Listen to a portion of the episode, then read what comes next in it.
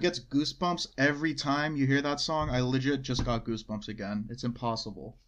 Ooh, man, I just got them for like the third time in the last hour. Welcome back, everyone, to a very, very, very excited Romans Empire podcast, and a special episode, actually, not only because we qualified for the Champions League, as we were all hoping, but because we also have a special guest here. Um, we invited Mikey Kluwer on from At the Bridge Pod uh, to come and join us. Uh, Mikey, first of all, thanks for joining the pod, and um, maybe give us a little background on yourself, and also uh, a little a little hint as to uh, what you're feeling right now. Yeah, what's up, guys? It's a it's an honour to be on your pod. It's uh, been a good one. Um, yeah, um, myself, obviously, the accent gives it away. I, am from the uh, good old UK, so uh, yeah, hopefully, no one can pinpoint where in the UK I'm from, which would be great. Uh, yeah, what a, what a day! I mean, we we knew it was fate was in our own hands. Simple as that. We win, we qualify. Simple as that. Obviously, results did go our way, but we still did the business. Mason Mount did the business, to be fair. And yeah, we're in top four, and it's been an incredible season. Simple as that. You know, I've I've mentioned it on my own podcast before. Transfer ban, Eden Hazard leaving, inexperienced manager coming in in his first Premier League campaign, and he, he, for me, it's an overachievement to get top four. I know we've been in there since I think it was October, but for me, it's it's a fantastic season. Hopefully, in a week's time, we'll be able to cap it off with a, a trophy. But for now, the here and now, absolutely incredible season we've had. Yeah, so um, again, I, I, got I got a little bit excited, uh, Mikey. Last time we had a guest on our podcast, Andres called me out because I forgot to specifically introduce him uh, before the guest. Um, so before I forget, uh, I do want to welcome Andres and Sam as usual to the Romans Empire podcast. I mean, they fulfill the trio, um, but I guess today we're a what is it a, qu- a quadrant technically? I don't yeah. know. Um, but but how are you Quartet. guys doing? What's Quartet. your initial reaction? Quartet. There we go. First of all, uh, Mikey, it's so great to have uh, you know someone from the UK on our show because it just gives us a little bit more legitimacy. You know, like just being. it gives us street cred. Exactly. like uh, people don't really trust us, so you know once once you come on, you give us some legitimacy. So I appreciate that. How, how are you doing, Andres? Good man, and I want to double down on that. It's something about that accent that just makes everyone feel more secure. You know, exactly. like you, you listen to you listen to Planet Earth and they, they talk in an accent. You're like, yeah, these guys know what they're talking about. But you know, it's just we're here, guys. Champions League, just like this big giant purple alien in Avengers once said, "Dread it, run from it. Destiny arrives all the same." We're here. I think Champions League. I think it's I think it's hilarious that all of the uh, guests that we've had on our show from the UK always start off like their introduction with, "Well, if you guys couldn't tell by the accent, I'm actually from the UK." Uh, an overused uh, joke. no, well, well, it does give us a little bit of street cred because we do get a lot of shit for being American. But then again, at the same time, I think Christian Pulisic is kind of making everybody put a sock in it. So, top player, top player. All right, let's let's let's start off with the recap. Obviously, uh, as if you can tell from the beginning of our episode, we qualified top four. Uh, so you know, we, we, we were also had had an eye on the United Leicester match, but it really didn't matter because we only needed one point to qualify, and we got all three with a two 0 win uh, over Wolves, not Watford. Uh, the lineup, uh, we got. Uh, I'll, I'll I'll start off with the defense. Zouma, Rudy, Dave, and Alonso uh, with that three-four-three. Um, I'm sorry, and Reece James also. Uh, Jorginho, Kovacic uh, in that midfield. Uh, Mount, Pulisic, and Giroud up front. So Mount on the right, Pulisic on the left, and in goal, an hour before the match or right before the match, because when I first saw the lineup announcement, I'm pretty sure Kepa was in, dropped for the man Willie. I mean, uh, that was something that we predicted last week, and uh, it came true. I think that this might be the last time we see, or last week was the last time we saw, saw Kepa in goal. But uh, let's just start off real quick. three four three. Once again, we uh, matched the Wolves three at the back system, um, but instead of having Willian uh, on the right side, we put in Mount on the right. So once again, keeping uh, keeping Mount in the front uh, three for this kind of formation. Uh, we, we we predicted a four three three with Mount dropping back, but uh, I'm pretty sure Willian picked up a knock, so he wasn't able to go. Um, so Mikey, I'll start off with you. Given the circumstances, were you uh, surprised with the three four three once again, and what what did you expect? Mm, not not really. I mean, for us, we we've played better when we've gone three four three. I mean, we've had success over the multiple years with that system because of Antonio Conte when he brought that in against Arsenal after that game, and we went on to win the title.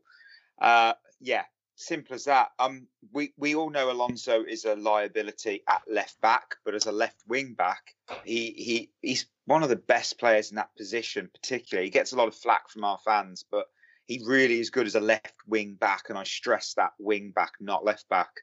And you know, we know how Wolves play. I think sometimes it does do well to match up tactically the same formation. I think if we'd have gone for four three three and not played wing backs, I think we would probably be talking about a different result purely because Alonso would most likely be at left back. And, you know, when you bring on Adama Traore, you're going to start to worry. He's got that pace and he's got apparently very oil oil uh, rich arms now. That that's the thing that came out on Twitter today and it looked really true. His arms did. I, I thought that was absolute nonsense at first, but it does seem true. It's it's bizarre, but okay but yeah, tactically it worked well. And you know, okay, the first half wasn't the best. The second half we were much better. But the point was, you know, we look at it: possession, 63 to 37.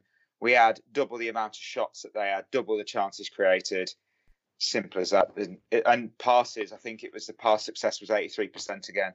We were fantastic, and we defended set pieces as well. I, you know, we always worry with corners, but and crosses into the box. But even Willy Caballero came in and he stopped.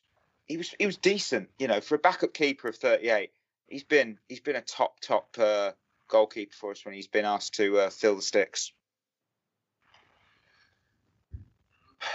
I gotta I gotta agree. Um, you know, me and Andres have been kind of going at it the last couple weeks, uh, back and forth with the three four three and the four three three, and we kind of came.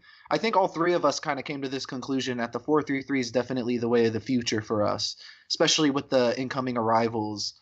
Um, but specifically for this match, I was kind of worried to see it uh, on the team sheet. If I'm going to be honest with you, just a thought of uh, Adama Traore filling in um, those gaps uh, in between the fullbacks and the outside center backs in those outside channels just kind of scared me. But they didn't really seem to be a threat on the day, um, which is something that I noticed. But whenever um, Willie was called upon, he did he, he did well. And when you look at the whole season in general, overall, I think he's been a better shot stopper than Kepa. Um, obviously, he's not as great with his feet, but sometimes that works to our advantage, especially when we have Ollie Giroud up top, um, where he could just kind of ping it into a big ass target man, and he could just uh, flick it onto one of our wingers. We can maintain possession that way. Um, there's no dilly dallying around the box. I think that's something that gets in Kepa's head a lot. I think Willie's no nonsense. He's old school and he's a decent shot stopper. That's all you could really ask for in a backup keeper. Um, but Andres, what did you think? Were you uh, were you excited to see Kepa in? Because you didn't really get a chance to speak on it last week. Uh, I mean, I I mean, I think I tweeted it before game. I didn't get to speak on it, but I was expecting and hoping for Willie for sure.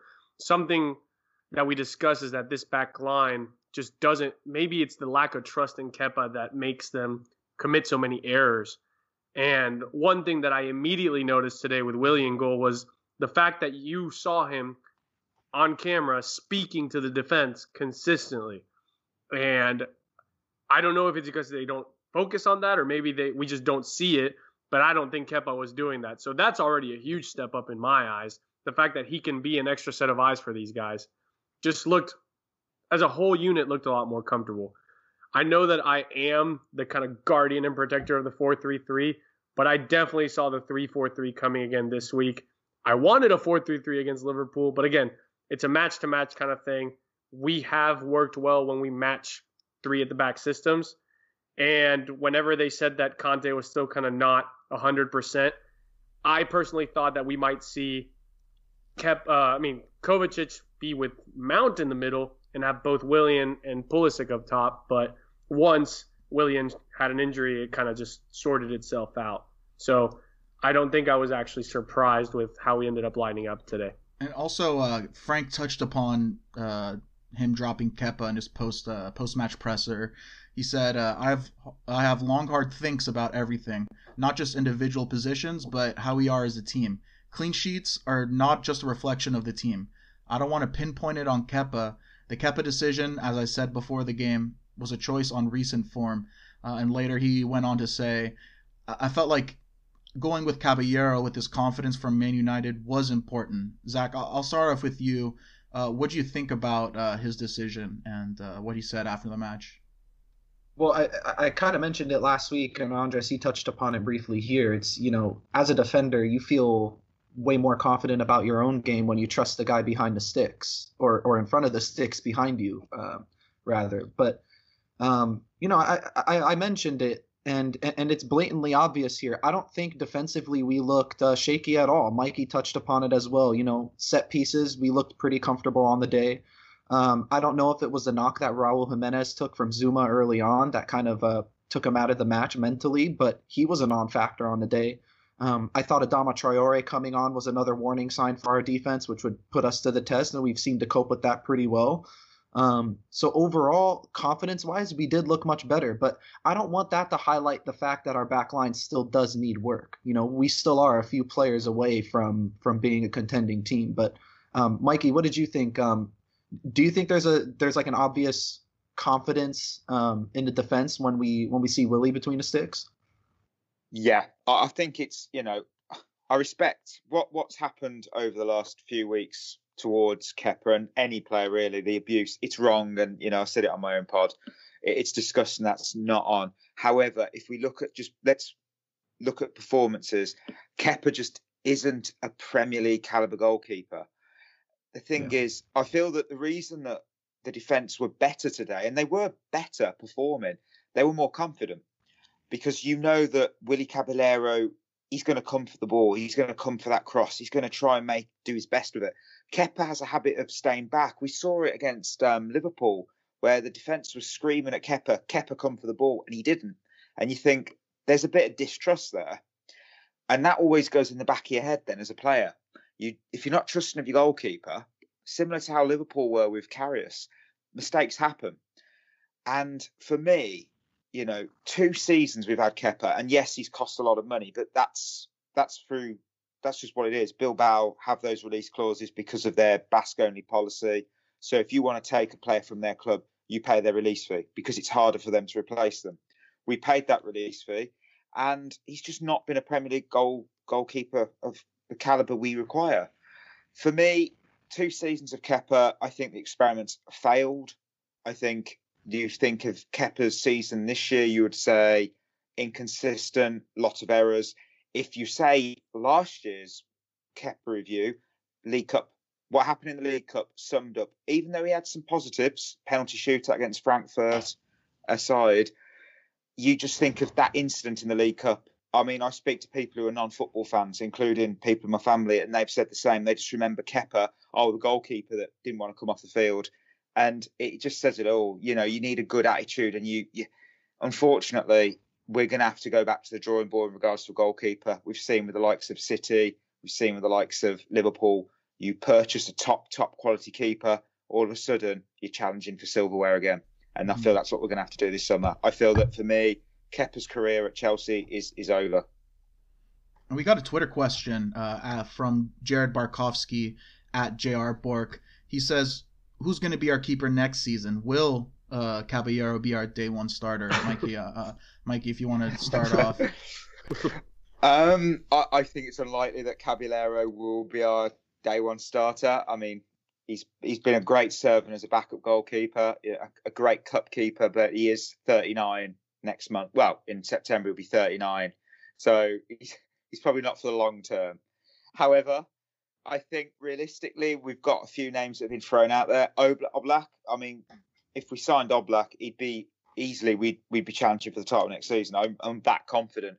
I think that's yeah. quite a unrealistic target because Yeah, money. Yeah, no, we've got money, I know, but when you take in Werner, Ziyech, Havertz potential, it's going to be a lot of money, and and the Kepa but, fee. But Mikey, but Mikey, if we offer them Kepa, we would just have to pay double the transfer fee to have them take him off our hands. Well, yeah, I think I think realistically, I think we know that Andre Onana is available from Ajax because Ajax have a like a, a respectful gentleman's agreement with the likes of they had with Ziyech, Tagliafico, and of course Onana, where they can leave this summer if the right bid is made. I feel that he'd probably be quite good. He'd probably suit Lampard's system with playing out. Uh, on our podcast a few weeks ago, we discussed the variety of keepers. There's Donnarumma. I really like Donnarumma. He's achieved quite a lot at an early age. There's that question mark about his contract and his agent. So you never know. He might want to be at Milan for many yeah. years to come. Raiola is a big issue. Yeah, exactly. Yeah. I, I feel that I, I really like Oblak. We all do. But realistically, I think it will probably be Onana or Nick Pope. That's what I think. Yeah. Doesn't mean that I feel that we couldn't get Oblak one day, but I feel realistically, number one, I think it will be Onana or Nick Pope next season. Who do you prefer? Well, Nick Pope's Premier League proven, so you have to go with the Premier League proven goalkeeper. There's a hmm. reason he's. I think Ederson just edged him out this after today's clean sheet for Man City yeah. against Norwich. That he was second to the Golden Glove. For a Burnley yeah. side, that they're not they're not top five. You know, they're they're taking a lot of shots. Burnley do. They're good defensively, yeah. but yeah, I think he's a good shot stopper. The only question mark is at Chelsea, you're probably going to say this now, but you're going to be facing less shots. So is right, the concentration? That was really my question. Yeah, the, is the concentration level going to be there? That's very different. So that's that was going to be my mark. point. You know, Ajax being a possession side, like what Chelsea is trying to achieve, maybe Onana is more kind of on it for the 90 minutes because there's no break, you know, in between, or there's going to be a longer break in between the shots he faces. Yeah. So that, that would be my argument for that. That's also my argument kind of against Henderson, who is the other name that gets thrown out if we can get United to sell him to us, which I highly it's never doubt. Gonna happen. Uh, yeah. Yeah. The other thing yeah. is somebody somebody brought up in our group text the fact that De Gea's contract for this upcoming year is he's due for a big big money move. So or not big money move, but big money coming his way, meaning that maybe United would want to fund it, but I really doubt with his current form that they would be so willing to give up Henderson. The the one reason that I'm kind of hoping for the Oblak hopes and dreams to stick around. Yes, we do have money already.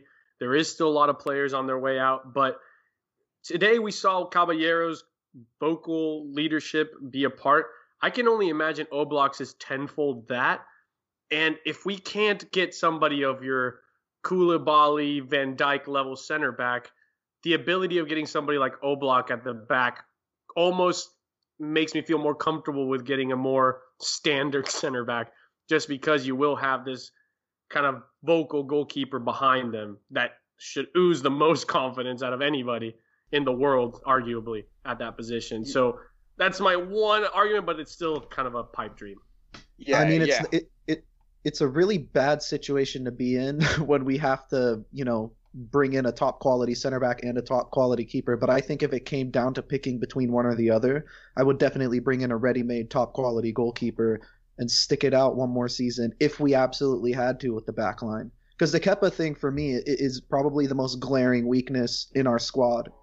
Um, when you look top to bottom, that's that's that's the one signing that we can make that will have an immediate impact. Surely, if we bring in someone that's experienced, of course. But Zach, what you're saying, I think that's that's my point against bringing in Donnarumma. I mean, how much is he going to go for? Like maybe 55, 60 mil? Like I, I am not sure. I haven't seen any numbers. But, it's money. Uh, it's money very well spent, though. I don't think so. I mean, this guy's still unproven too. He's 21 years old. I mean, uh, he has over 200 caps at the senior level already. So the experience uh, is there. It doesn't matter there. though. I mean, they allowed 45 goals this year. I mean, it wasn't like I, I don't know. It's it's just the same kind of fear for me. Like you know, bringing in a young guy, paying too much. It's just the same Kepa situation all over again. I think, in my in my opinion, and I, I like I think I would I'm on your side. Like I'd rather bring in someone who's more established, older, and I mean, if we can bring in Nick Pope to play for one, two, three seasons maybe, and you know within that time an opportunity opens up for you know another established goalkeeper to to come over for not 125 million then uh, that would be that would be great but we uh, should have kept Marcin Bulka that's what I was gonna say. That's exactly what I was just gonna say. Let's just see where that would have gone. I've just, I've just actually seen it on my timeline that apparently, according to the Gazzetta dello Sport, Donnarumma's going to, well, him and Ibrahimovic have agreed to new deals with mm-hmm. Milan for another year. So Donnarumma's contract runs until 2022. So he won't be leaving with a for free potentially next season. So I'd say that pretty much rules that out. So yeah, yeah, it's it's a difficult one, but you know we saw today how I was impressed by Jorginho as well when he was like saying simple things like leave the ball, do this, do that. You've got that commanding voice. We need a commanding voice goalkeeper. I, mm-hmm. It's not going to be if if Man United are going to go for Oblak and try that. You've got to then question Henderson's future, and you've also got to question De Gea's because neither of them are bench keepers. I know De Gea's had bad run of form, a bit like you know he's made mistakes like Kepa, but at the end of the day, De Gea and Henderson are number one goalkeepers for a Premier League side. What level? Question mark. But they're not going to sit right. on the bench. And I also think De Gea didn't he sign a contract not too long ago? I think he's he's signed he's until 2023. Yeah, but I think he's signed until 2023. But um, so I, I mean, yeah, that, that, that's not yeah, that's not really a part of the what we're talking about. But that was just a, another point. Um, so l- let's move on. Willian out with what looked to be like an ankle injury. Um, I think that the that didn't really affect whether Pulisic was going to start. I think he was going to start no matter what on the left side, but um, I think this might have kept uh, Jorginho in the lineup by moving Mount to the to the wing uh, on the right on the right side. Um, what do you guys think? I'll start with you, Mikey. What do you think of that decision, uh, and more importantly, uh, the decision to uh, put Mount there instead of Cho? Like maybe put putting Cho in the mid. I'm sorry, putting Mount in the midfield instead of Jorginho, and then starting Cho on the right wing. Yeah, it's it's interesting. I mean, for me, it worked. I mean, Mason Mount in his position, he was on that way. It, worked so well. Um, Hudson Odoi, you know, I feel with Hudson Odoi, he's still. He, I know you could say it's been a year now, but an Achilles injury is a hard injury to come back from, and he's done really well to get to the stage he's at now. And since the lockdown and all the restart, it takes a while to get your fitness, and we still didn't know how you're coming back from that injury. He was very impressive when he came on in midweek against Liverpool, but yeah, it just fortunately it was one of those you know, in hindsight, that injury to Willian kind of played to our hands because, like you said, Mount started and beautiful free kick, set up the goal, man of the match. Top There's nothing more to say. yeah, he, he, was absolutely brilliant. Pulisic as well. He's been exceptional since the restart. I felt today that, unfortunately, for the first half of that game, he, he was kind of forcing things to happen, and sometimes it doesn't work. You just got to let your natural game play out, and he's got the ability. We've seen that, but maybe he felt the pressure that he had to cause create something because obviously about how he's been the most creative re- resource from our team in recent weeks. Yeah, I, I, honestly, I wasn't surprised that Mount started on the right, and um, it was what I preferred. Um, you know, we still haven't seen enough of Cho to fully trust him starting a match, especially of this importance. And to be honest, it wouldn't be fair to ask him to start this match um, and expect him to perform well, considering the injury layoff he did have. Um, I feel like people are starting to temper their expectations when it comes to Cho now. I think you know the new arrivals are definitely taking some of the attention away from him, and maybe that'll help him expand his game a little bit. Um, maybe that added pressure of knowing that there's more competition now within the squad. You're training with higher quality players that could possibly raise his game. Um, but with that being said, you know the last few cameos we've seen of him, he's looked pretty good. He's starting to move a lot better now. Um, he's not afraid to take contact anymore. We didn't see it much today, but we did see it. Um, we did see it last match a bit. Um, but overall, you know, Mason Mount is, is, is Frank's child. There's no way he's going to get benched for a match of this importance. And um, you know, having him out there with his ability to press the ball, it didn't allow Wolves to get into any sort of rhythm uh, throughout the game. You know, we were seeing Ruben Neves drop really deep to pick up the ball at, at times, and that's exactly what you want to force Wolves to do. Um, so overall, you know, happy with the squad selection uh, and happy with the performances. Um, Andres, were you uh, were you worried Cho didn't start, or um, more happy that Mount got the got the nod? No, I for me Mount just has to start. So honestly, yeah. I wasn't bothered by Cho not starting. Do I want to see Cho get more minutes? Sure, yeah. I think maybe the Arsenal game, maybe the Arsenal game might be what it is. Who knows? Yeah. I, I, doubt it, but um, I do think that my always my criticism of the three four three is that sometimes it lacks the creativity to break down a defense. So there were times where Mount, who is not as direct as Cho, made the decision to pass it backwards or laterally, where you think maybe Cho will dribble past a player or attempt to. And this was all pre us scoring, obviously. You guys also know that if in my like very I'm very stubborn about the fact that if we score first in the 3-4-3, then we're going to keep scoring. So once that happened, obviously no need for Cho then. But again, Mount has to start. Much like Pulisic and Giroud post restart, that that's a name that you don't take off this 11. So yes, I get some of the Chelsea fans online asking where Cho is and not understanding why he's not getting the minutes. But I mean, hey, the, the guys on the pitch are, are earning it at this point. Yeah. You guys got any final thoughts before we move on on this match? He'll get his minutes. Mm-hmm. Yeah, that's about it. he'll he'll get there. All right, well, let's move on. One of our fan favorite sections. Um, quick thoughts. Oh, did you, did you want to talk? Oh, we already talked about it pretty much. Uh, let's let's move on. One of our favorite sections. Quick thoughts with like Nick Lennartson.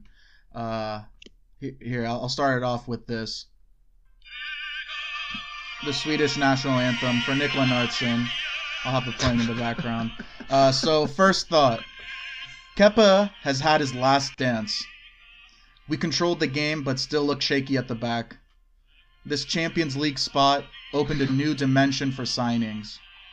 Willian and Pedro can leave without any worries. We will manage. Are these Barkley's last minutes? And that was thoughts with Nick Lennartson. that obviously, obviously, that Barkley statement that was a jab to me. Uh, that was clearly directed towards me. I mean, he's the king of the FA Cup. I was worried he wasn't on the he wasn't on the bench the last couple matches, but it was nice to see him out there for a little bit. Mikey, where do you stand on Ross Barkley? Because it's a it's a pretty uh, controversial uh, topic. Yeah, I mean, for me, I, I call him Mr. Leg Day because I remember seeing him when he first came back from in that first training session, and as a big fitness guy, I, I saw those legs and thought, wow, he's he's not messed around during lockdown. He's been working those calves and thighs all throughout lockdown. Fair play. He's no Adama. He's he, not Adama Traore though. He he's not quite at that level. He might be one day, but he's not quite at that level. But yeah, he's been good. Where he's been he's been Ross Barkley. He's been hot and he's been cold. When he's hot, he's absolutely brilliant. Uh, we've seen it in the FA Cup. He's absolutely exceptional. But when he's cold, oh, he, you do think he needs to come off, and that's the problem you know, he's got that potential, but he's he's not getting any younger. And you know, he was. I remember one one few years ago, he was talked up as the next Frank Lampard, as well as John Stones was the next John Terry. Uh, mm-hmm. I don't think either have hit the heights that they were, you know, talked up of. Certainly not even maybe half the heights. Silverware you could maybe argue, but yeah. Uh, Barkley unintentional 20... silverware on uh, John Stones' part. Well, yeah, I mean, Ross turns 27 this year. You know, it's almost like in the same realm as Lingard. You think, when are they fulfilling their potential? But we see him as a young guy, a bit like Lingard. Um, uh, if we got an offer coming for him, I think we should really consider it. But realistically, I would only feel happy if he was to leave in potential swap deal with Declan Rice. That's been talked up. Yeah, I feel if that was to go ahead, I'd feel happy. But I think he's a good squad player, but I don't think he'll ever be a first team player. So maybe we figured out why he wasn't on the on the team sheet for the Liverpool match because probably it was scheduled the same day as leg day, and he couldn't miss leg day, of course. So uh, that that explains everything. That, that, good uh, good contribution. You never skip. You never skip leg day. Of course not. Uh, Words to live by. and then uh, we got another segment. Uh, so longtime Chelsea fan and uh, NBA player Larry Nance. We've been trying to get him on the pod, but he's never ever responded to us. And maybe he's our will... producer. He does everything in the background, behind the scenes. No. Uh, so he he had a nice Twitter thread today. Um, his his final thought his thoughts on the end of the Premier League season. So we thought we'd also add quick thoughts with Larry Nance Jr. And then we can put in the description that Larry Nance Jr. was on our episode, and maybe we'll get some more listeners. uh, so first, he says first we didn't include all of them because there was a lot, but uh, some nice talking points we can discuss. Uh, first and foremost, De Bruyne is the best player in the league, and it's not necessarily close.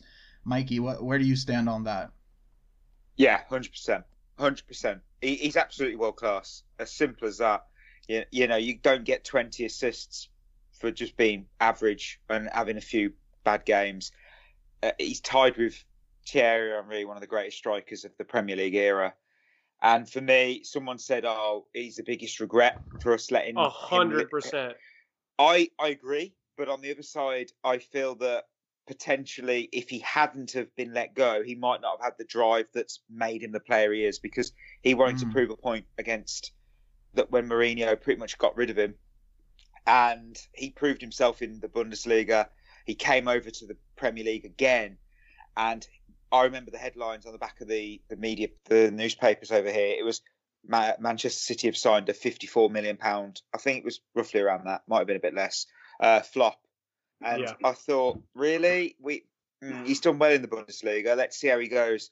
And I think that drive when you've been knocked back and told you're not good enough, I feel that that's pushed him to that next level. So it's it's a question. Mark. It's like Salah and Lukaku. If they'd have stayed, yeah. would they be the players they are today? Question mark again. Potentially not. But for De Bruyne, yeah, hundred percent. He's absolute world class talent. And I don't really no, I don't think Salah or Mane or the only player that was potentially equal or better than him was Hazard over the years. But right now, it's it's easy to Bruyne. I'm glad you didn't mention Bruno Fernandes, or I would have punched a hole through my wall right now. half, a, half a season is not enough. Top player, and he really has changed Man United's fortunes around. But you can't yeah. judge a player on six months. Well, not even six months. Well, lockdown, but three, four months of play. Mm-hmm. But Mikey, he's got the most unique penalty taking skill ever. Haven't you heard? Yeah. Never ever seen before. I've, ever. I've, only, I've seen Jorginho take a few like that. I've also it, seen. It must have been inspired by Bruno Fernandes, huh? yeah, I, have seen another player do it. Uh, one that you guys may have heard from uh, Atlanta United, Josef Martinez. He's done ah, a few penalties. my compatriot. Yeah, yeah, yeah, and yeah, it's not unique. I, I've heard that on commentary and did think, come on, really. no, but I, I wanted to touch on what you said about De Bruyne not being who he is today had he not been casted away. And I always, as a fan, I always liked De Bruyne up front because, for one, he's one of those players. Like I grew up not being the fastest or strongest guy on my team, and it was kind of one of those things what you do when the ball's at your feet or use your brains. So I always hoped he would do it for us. But I definitely agree with you that that move away where he had to basically say, no, I am this good. I am worth the hype, did do that for him. I mean, we all remember Josh McEachran and how he was going to be the greatest midfielder in history. And where is he now? And it all comes down to the fact that we kept him around and never played him. So that is a very good shout on on why he's the best right now. I do agree though that he probably is the one I regret most.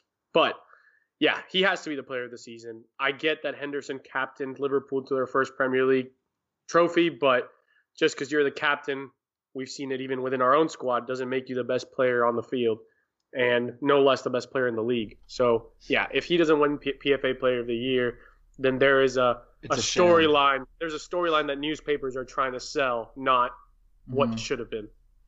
Andreas yeah. will never turn down the opportunity to bring up the fact that he was the only person who saw any uh, glimmer of hope in De Bruyne when he was on Chelsea. he uh, was the one. But uh, uh well, maybe if Mourinho didn't play him on the wing every single time he got a run in, that would have made a slight difference. But All right, it is what it is. Let's go to the next thought with Larry Nance Jr. He says, "Unfortunately for Leicester, I would have I would have to bet this might be the start of a few down years. Have to imagine the big clubs are going to come calling for Chilwell, Maddison, and Soyuncu. Uh, I mean, this just adds to the list of like pl- great players that Leicester has sold over the years. And if you think about it, uh, you know, uh, Mahrez, Kanté, uh, who else? Uh, you know, these all these guys have been sold in the last couple of years, but they still have been able to manage. You know, being one of the top five teams, almost a top four team. Mikey, what what do you think about this? Yeah, it's difficult because Leicester, you know, we got we were criticised if we fell out the top four. We've been there since October. It would have been seen as failure, which I found was quite harsh, but I can understand the point. Leicester were there; they were in third, and it looked like it was a battle for fourth, not a battle for third and fourth. And Leicester finished fifth. I know injuries have played their part. They lost Pereira, they lost Chilwell, Maddison, and Soyuncu for his own his own actions towards the back end of the season.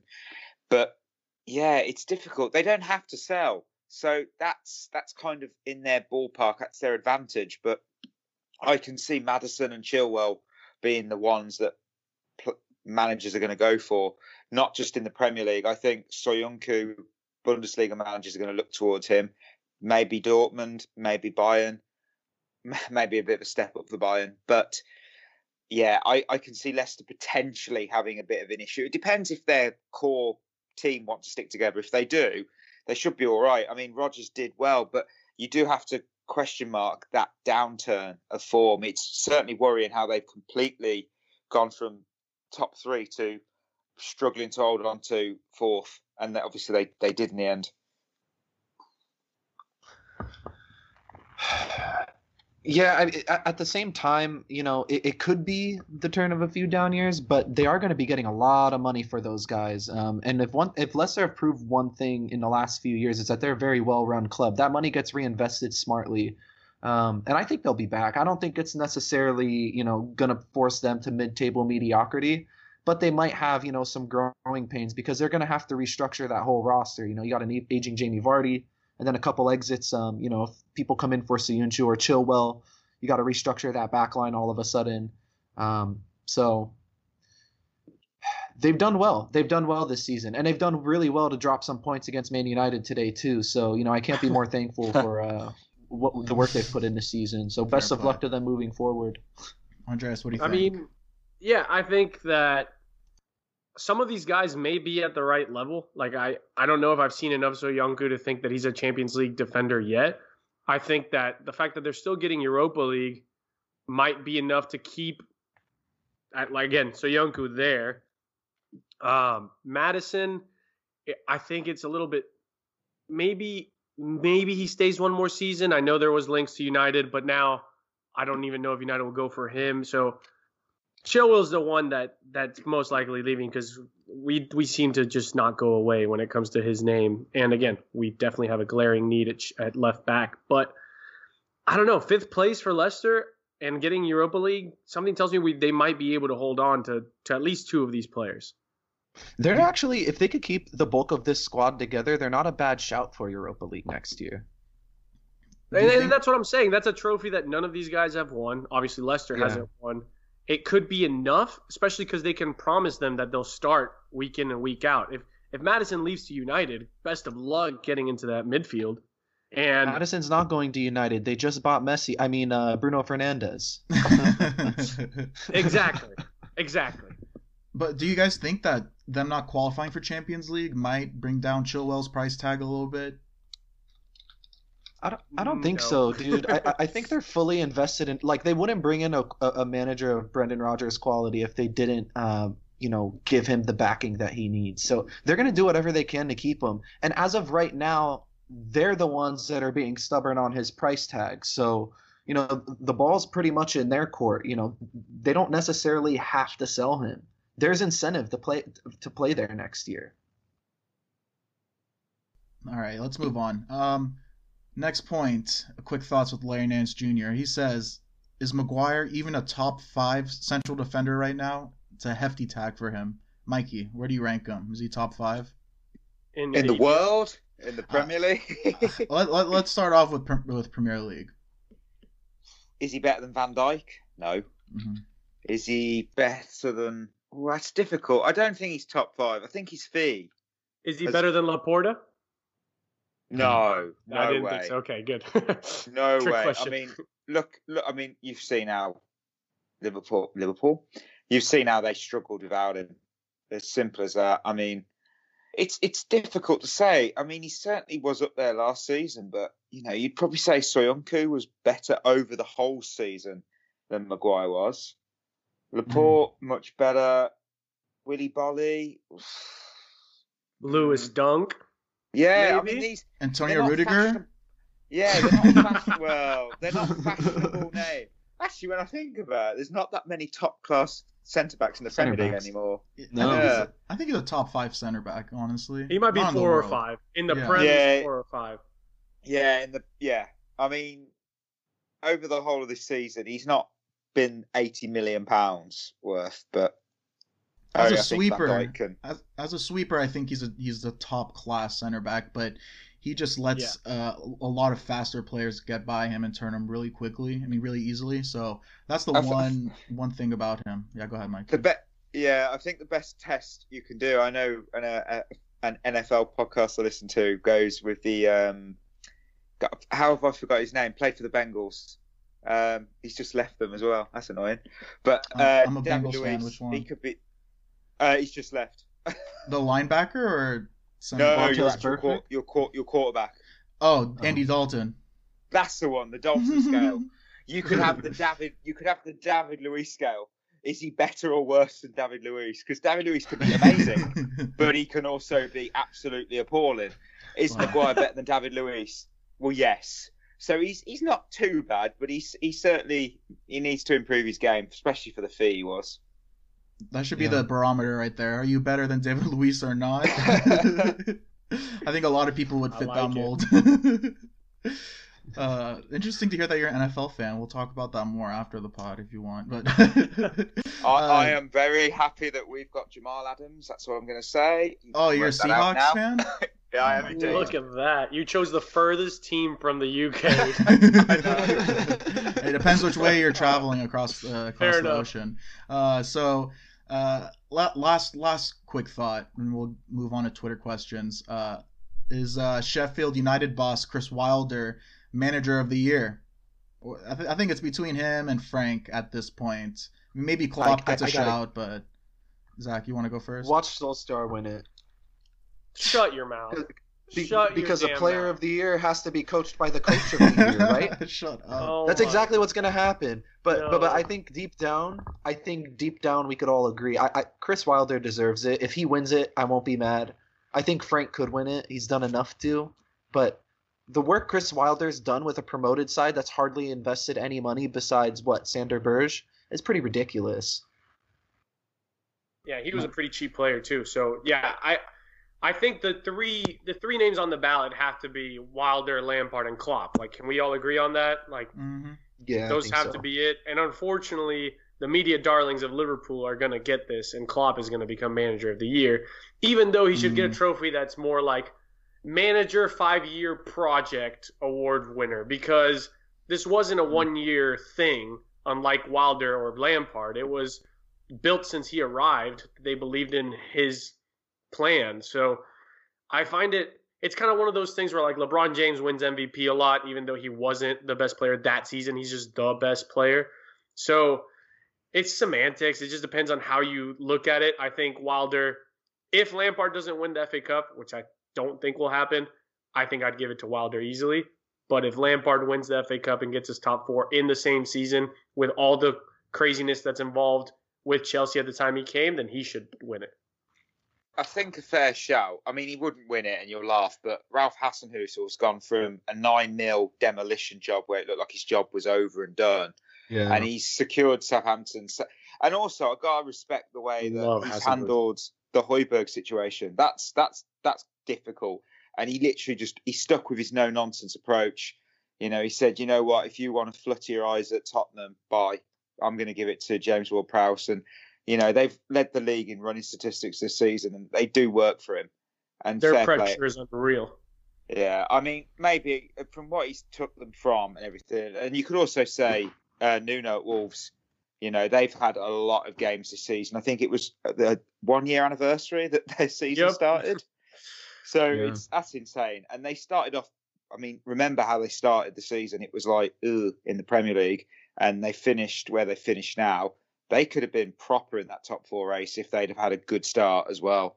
So, but yeah, it's going to be between Wilder and Klopp, but we all know it's going to be Klopp. It's just it is what it is. For my, in my yep. opinion, I think like before the restart, it, it, it probably would have been Wilder, but I think after the restart, they're they're poor forming. They finished what ninth, like barely in the top half of the table. And of course, like you have to take into consideration it's a it's a promoted squad, so like you know you have to give them that credit.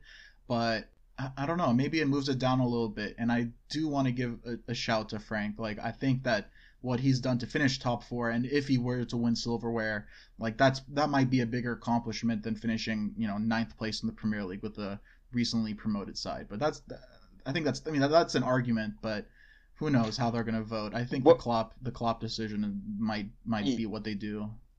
Yeah, I think. The, yeah, I think the Wilder situation. You look at the restart, and you know they drew against Villa. They, but they should have won that game because you know, yep. goal line technology didn't work. But uh-huh. then they got beat by Newcastle, beat by Man United. They lost to Arsenal, beat Spurs, drew to Burnley, beat Wolves, beat us. uh, I forgot about that match. To, and, but then the last three games they've lost. They've lost to Leicester, they've lost to Everton, and they've lost to Southampton today. Mm-hmm. So yeah, I think that's probably going to take the shine off their season and any chance of him lifting that award. I think it's going to be Klopp. We know it's going to be Klopp. I hate to keep kind of just getting on my knees for Wilder here, but the fact that as a promoted side, he didn't revert to just parking the bus all season. Oh, no. He actually implemented a very structured three-five-two. I I, I want to give him props to that because it is so common to just see the newly promoted sides. I mean, look at Norwich. Just give up on any sort of identity so early into the season, and he has that three-five-two. Just it's in their DNA now. Like they, there's no other way of playing for them. No, he's he's showed us a way of playing football that none of us have ever seen before in the Premier League with the overlapping fullbacks.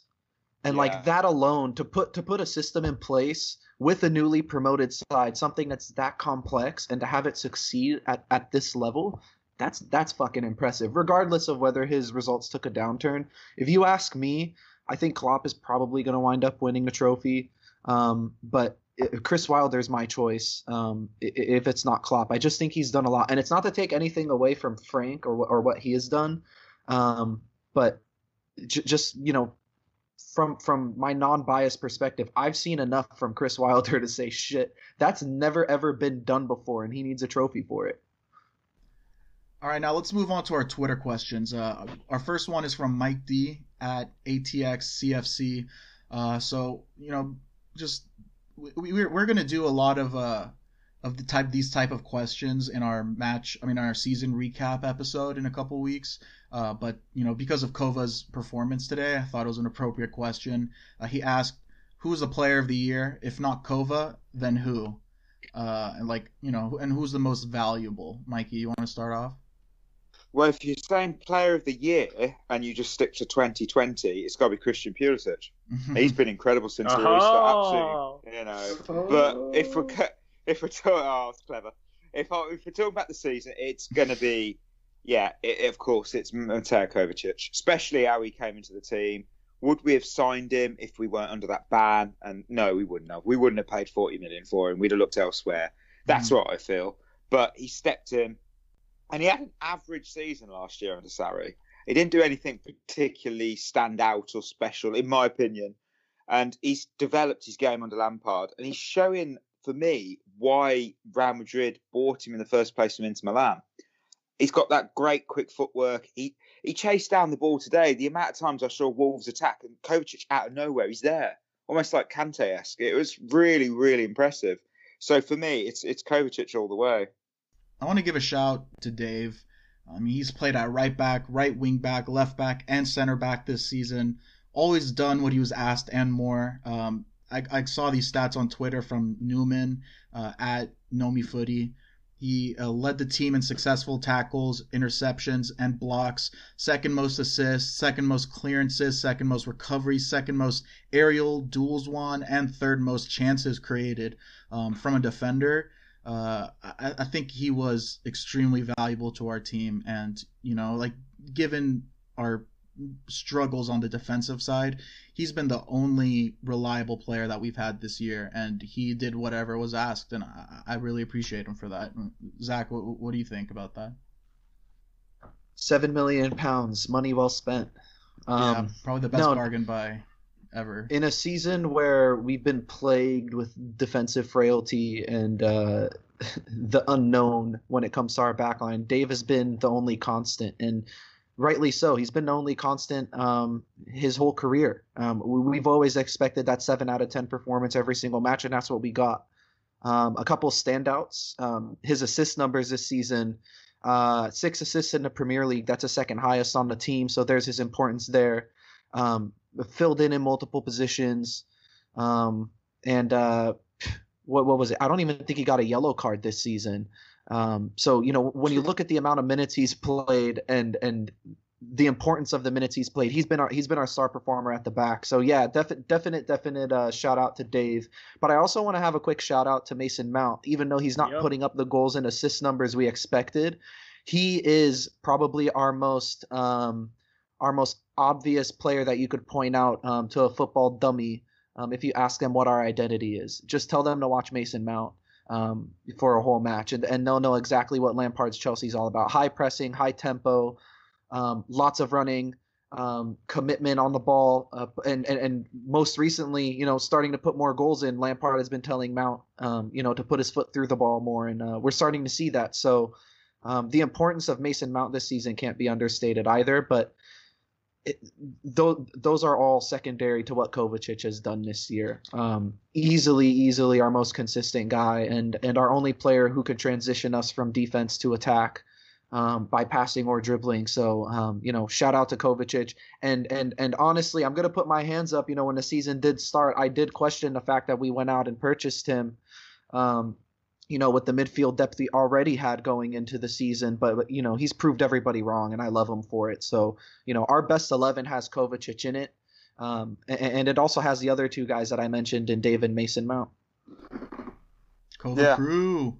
The Kova Crew, baby. Yeah. Of course, should... Kova Crew, man. Like, I hope that recency bias doesn't go against them. I really fear that because yeah. I saw something where it said like Mount in his debut season has played over 50 matches for Chelsea, mm-hmm. which is incredible. Props to him for having that sort of engine, staying away from injury, and he kind of like Dave has had to recreate his role in this team multiple times now. He started as that winger when we first got the season started, then that shadow striker 10 role. Then post restart, we asked him to be an attacking eight. Anytime we ran the 3 4 3, he was more of an inside forward. So I do have to give props to Mount for that. I think that he might win perhaps maybe your players player of the season, like within the Chelsea organization. But like with the, the one where the players vote. But it, it's hard to pass up on Kovacic. When Kanté was down, we relied on Kovacic. When Jorginho wasn't up to standard, we relied on Kovacic. Like it's the the non what's the word they use for you know in, again bringing up the NFL the the the word they use to describe the the things that aren't in the stats. Intangibles. They used it a lot. Thank you. They used yeah. it a lot with Tim Tebow. The intangibles. it's the fact that like yeah you there is no stat for the most the highest percentage of dribbles from the find the from your back third to the through the middle third. Like the amount of times we've seen him dribble from within our own half, past the halfway line, and then finding an open man is incredible. And yeah, he was doing a lot of that at Inter. He he did a little bit of of that at, at Real Madrid with his few minutes, and then he had to move away from what he's known to do with Sarri. And now Lampard was like, no, no, let's go back to that. So for Kovacic to finally unleash his own style of play again is really great to see. Again, honorable mentions for definitely Dave and Mount, and a post restart MVP to Pulisic for sure. But I'll I'll be personally I will feel personally attacked if Kovacic doesn't win Player of the Year. I'll jump in on the Azpilicueta thing. Back in October, there was a lot of social media chatter that his decline during October and into November a bit, that he was done as a top top player in our squad. And you know, I said on my own pod that he just need a break. He's played. I think he played every minute of our games last season, mm-hmm. and you know that's that that gets you. You know, you're performing every every game. That's a hard ninety minutes, and you know you've got to be mentally switched on as well as physical. And I think he just got tired. He was left out the squad for a bit. He had a few bit of a rest, and he came back. And what a comeback! You know, from that start and the beginning of the season compared to how he's ended the season okay, he's had the lockdown as well, but overall, he's made that comeback from being written off to being again a top top player in our team, and he is underrated. And he's a, probably he's got to be in the top three for Chelsea bargain signings of all time. I mean, even maybe like Premier League history. Honestly, I'm not even. Seven to... million pounds is yeah. nothing. To be a backup. Champions League win too.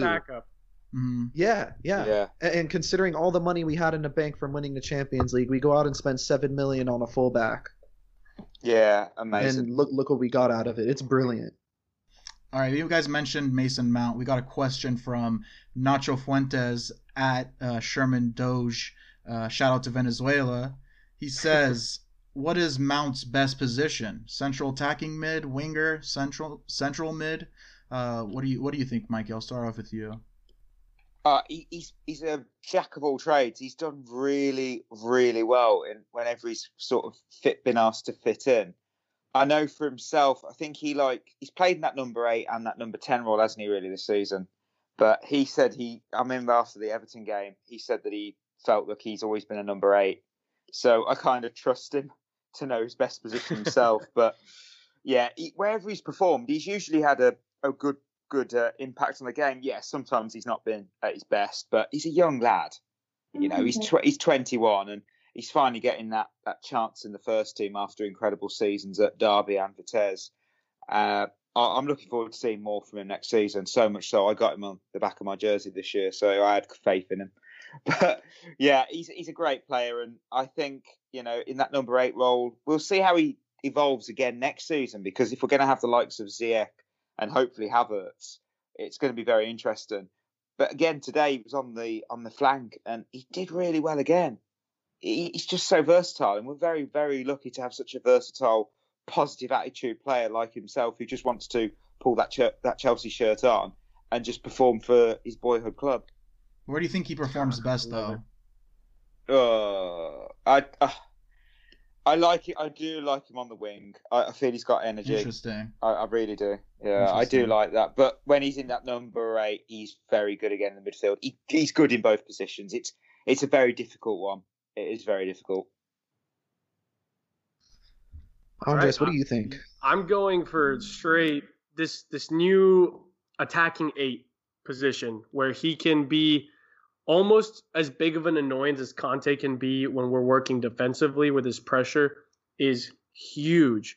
And I think that attacking eight gives him the flexibility to do both what both the defending side, but also kind of what makes him dangerous, which is those late man runs into the box, kind of the way Frank Lampard esque in a way, but also get into a position to shoot from outside the box because he's got a great shot from distance. So for me, that that role that we saw him play when we came back, where he was leading the press from midfield and also running past, finding the time to run past the our strikers or our front three is where he's most lethal. I do prefer my winger to be a little more chaotic in the sense that he thinks he can create more individually, which I think Mount is more of a facilitator in that sense. He's not going to be the guy to dribble past five players if, if it's called upon, but he's in the right place in the box and he and he's got more of a a natural finishing technique around the box than than your typical like even more so than than Pulisic or or Cho. So I want him to be more centrally placed. So for me, it's that attacking eight, and that's with the the fewest performances in that position out of all the places he played this season for me, it has to be the attacking eight too. Um, just kind of looking ahead, you know, we, are getting Werner, Ziyech, most likely Havertz, according to uh, Leroy Sané and everybody on Twitter. Um, Yeah, it, it, has to be the attacking eight. I could definitely see him being, um, you know, the engine in that midfield next season. Um, you know, especially if we run a three with any variation of, you know, Havertz, Kanté, and Mount, or you know, Loftus Mount, Cheek. Kovacic, and Kanté, Loftus Cheek. Gilmour, Ross Barkley, possibly Billy Gilmour. Who knows what's happening with Conor Gallagher? I mean, the list goes on and on. So um, there's definitely room for him to play at the attacking eight for me. Um, but as of right now, it's kind of hard to narrow down what his best position is because he seems more like a squad player this year who uh, has been utilized as a yes man. You know, uh, it, basically a manager's dream. It, and it doesn't take a genius to see why Lampard, you know, fell in love with him. He does exactly what's asked, and uh, tactically, he's very astute. A good head on his shoulders. Um, you know, doesn't give the ball away too often um, and and does what's asked, the bare minimum. He gives it 110 percent. He's he's one of the only players I've seen, um, you know, at Chelsea. Period. Um, since I started following Chelsea, where you can tell that you know he he lives and dies for the badge. Um, you know, he, he's he's blue through and through, and, and that's the bare minimum for me to fall in love with you at Chelsea. You know, you just want to have that kind of player who can give it his all day in and day out, like you know exactly what you're getting from him. Um, but I don't want that to take away from his technical ability or how brilliant he is in other areas of the pitch. But you know, moving into next season, I would like to see him uh, play that attacking eight, and uh, I could see him being that engine in front of Kanté. You mentioned the new arrivals. Uh, we got a question from Super Saiyan Black at Black Emoji. He asks, uh, Cho and Loftus Cheek need to make an impact next season. What role do you see them playing? Uh, Mikey, what do you what role do you see Cho and Loftus Cheek playing next season? Um, yeah, Hudson Odoi. Hopefully, he'll have had a full preseason under his belt, of a whole month, a whole month of preseason, considering the season starts on the 12th of September. So yeah, um, Loftus Cheek again. This could be his. I mean, I wouldn't be shocked to see him loaned out or potentially sold. I know that sounds insane, but you know, 24, and we've got a very stacked midfield now. We have a one hell of a midfield with, like I said, Ziyech, Havertz, Mount as well, depending on where they all decide to play. Kanté, Jorginho, Kovacic. You, are starting to think we have got the most stacked midfield in the Premier League. So where does Loftus Cheek fit into that? Who's he going to displace in the team? It's going to be very difficult. It's a make or break year for him. That's for certain. If he stays, yep. uh, if he doesn't do it, then he it's it's well, yeah, it's it's it's over. I'd say. I mean, Hudson Odoi he's got that deal. We we kept him. We were desperate to keep him for a reason, and I'm hoping that his injury hasn't affected him too much, and we get when he's had a full run of games, he'll be the Hudson Odoi that we we all loved and wanted to sign that contract last season with um, under Sarri. So fingers crossed on Hudson Odoi. But Loftus Cheek, I'd say this is an even bigger year for him if he stays at the club because he's got to get into that midfield, especially at his age. Yeah, I, I agree that it is going to be a make or break year for Loftus Cheek. Like we talked earlier about that kind of motivation that led to De Bruyne becoming the player he is, I think that that's what Loftus Cheek is about to face in this next season. If we get Kai Havertz, that's that's a third player that whether it's based on the transfer fee or form that is starting ahead of him in a potential midfield three. Because at that point you expect it to be Kanté plus one of Mount and Kovacic and Havertz. That would be the the go to midfield 3 mm-hmm. I think Loftus Cheek, for one, has to stay healthy for a full season. Like if he gets injured again, as awful as it sounds, I don't see him staying past his contract, if not even sooner than that. And I think that he's got the right head on his shoulders to believe that he can force himself into this team. I also think that much like Man City's midfield, we'll see a lot of rotation where we don't complain about it, if that makes sense. City had that rotation where they would have any of Bernardo Silva, uh, Gundogan, De Bruyne, Rodri, David Silva, and even Phil Foden all rotating. And I feel like their fan base was pretty content each week with that sort of movement. There's plenty of matches. Chelsea likes to compete in all fronts at once. So whether it's Carabao, whether it's the easier Champions League matches, or you know some of the squeezed in Premier League matches in between a, a run of, of games, I think he'll play some role. But I do think that this is kind of he's got he's got a little bit of heat under his butt going into the season. Now for Cho, he's the fourth winger going into it in the depth chart per se. You got Werner, Pulisic, potentially. I mean Werner potentially, Pulisic and uh, Ziyech for sure, and then you got Cho. He will be healthy hopefully, and I think he definitely has more of a future than Loftus Cheek. So I think they'll both play, but it's definitely a big year for both to establish themselves. You brought up the wing depth. Um, we got a question from Michael Conan at mconan1789. He says, with Willian out with an injury today and the attack looking strong still, and plus the additions of Ziyech, Werner, and likely Havertz, have we seen the last of Willian at the bridge in a blue kit? Mikey, what do you think?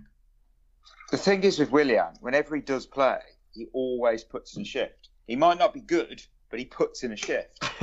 um, I think it'd be a shame to see him. I, I think it'd be a shame Tottenham or Arsenal because of that connection. You know, I know the fans dislike him, but I think that would just top it for them if he went to Spurs.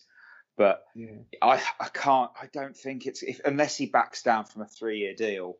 I don't see it happening because we we have that policy with over 30s, and he's over 30 he wants three years. We want to give him a two-year deal, and I think two-year is respectful from our side. It's giving him the respect that we know what he brings to the side, but it's also respecting our 30-year system. I mean, I think it was a three-year deal taking him to like 35, and you got it's a lot of money we'd be paying him each week, wage-wise. At that age, is he going to still be that consistent player at that age. He might prove us all wrong and go to Spurs, Arsenal, whoever, and be so good in three years' time, but you can't take that risk. Look at David Luiz's yeah. decline. We gave him respectfully a two year deal and he left. Fair enough. But has he been better than last season for Arsenal yeah. than he was for us? No. That's the thing. You never know. And that's we, we're very good financially because we're self sufficient and we know when it's time to wave goodbye to an asset. We did it with Petr Cech, we did it with Lampard, we did it with John Terry. We know when the time is right to say goodbye. Respect to Willian, though. Um, mm-hmm. he, he he has been uh, one of the constants in our team um, in recent years in terms of always putting in that shift, like Mikey said. So he's always going to have a special place in my heart. I know how polarizing he is for Chelsea fans, and I know that you know they seem to be split down the middle in terms of loving Willian and absolutely hating Willian. But I, I always fell into one of those people that's appreciated what he's done on the pitch. So if that's the last, if this is the last we're going to see of him, you know, hopefully we get a chance to get a glimpse of it in the Arsenal match because he has been important for us since the restart. Um, you know, if it is the last time, then farewell. Um, and then if not, you know, I, I, I think that a two year deal is more than sufficient. And if he's just not willing to sign that, then, you know, fair play to him and best of luck wherever he goes, unless it's to Tottenham or Arsenal. Yeah, right. I am okay with him leaving. Some things need to come to an end. Really? And You're okay? I am 100% okay with it. we can always Just use another like, sleeper agent at Arsenal, honestly. It's listen, exactly, exactly. We all know that the way we make top four is by giving everybody our scraps and then them coming back to haunt them. So, no, in, in all honesty, Willian likes to speak when he's not happy, and he would then become the fourth choice winger. Again, based on how much money we're putting into it, based on maybe what Lampard's trying to do with his team next season, based on Pulisic's form altogether – I can't see Willian staying quiet if he doesn't win or play. And and that's honestly my biggest worry about us budging and giving him three years, which is a significant investment. I think it's better that we split ways amicably, whether it is to him going to Arsenal or anything like that. Yes, he puts in a shift, but I think it's time for us to start producing actual numbers from our front three. It would be a nice change of pace to not rely on just one guy like we ever did with Hazard. So, yeah, I'm who's, ready to who, say goodbye to Willian. Who's got someone making lunch in the background? I hear I hear someone with like forks and knives in the background. Is that one of you guys? At ten to ten at night, it's not me. Okay. lunch, lunch was a long time ago. All right. Well, let's let's we got one last question from Akash Gosh, aka Akush at Akashgosh691 uh, on Twitter. He wants to get our thoughts on the FA Cup final and the Champions League return leg. That's that's the perfect transition to our last uh, final portion, the FA Cup final preview. Um, so just really quick, you know, this is Arsenal's only way to qualify for the European competition. Um, you know, if we win, it would be, uh, I think, uh, uh, Wolves would get that next qualifying spot. So Arsenal at eighth just will not get it. So that's their they have something more to play for than us. I think uh, the recent form win loss win win loss, including wins against Liverpool, City, and Watford, and losses to Spurs and Villa. They've been running a three four three as well as of late. Uh, just but just have been just as shaky as before, if not worse. Mikey, what what are your thoughts on this match, and what do you think is going to happen? It's going to be a tough one. Um, Arsenal are always good when we play them for some reason. They they always step up their game. We'll step up ours. It's going to be strange at Wembley again because no fans, and you know the fans always you they play a part one way or another. I I think if Aubameyang's on form, we're going to struggle because Aubameyang is another top class player. He's probably Arsenal's best player. Their only yeah. best good player. so yeah. Uh, if he's if he's firing on all cylinders, we're going to be in for a tough game. But I'd like to think Giroud might step up again. He's been, you know, he's look at the Europa League final. He was incredible in that. So hopefully, if we can have a repeat of that, I'd handle a one 0 One 0 would be fine for me. It's going to be a difficult game, mm. but hopefully we can.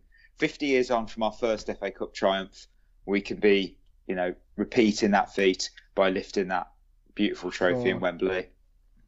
Hopefully, that was that beautiful kit that we had. I haven't seen that for a while in the recent. We discussed that last week. It would be awesome if the if three UK would just put in their stamp on it and let us wear it one last time.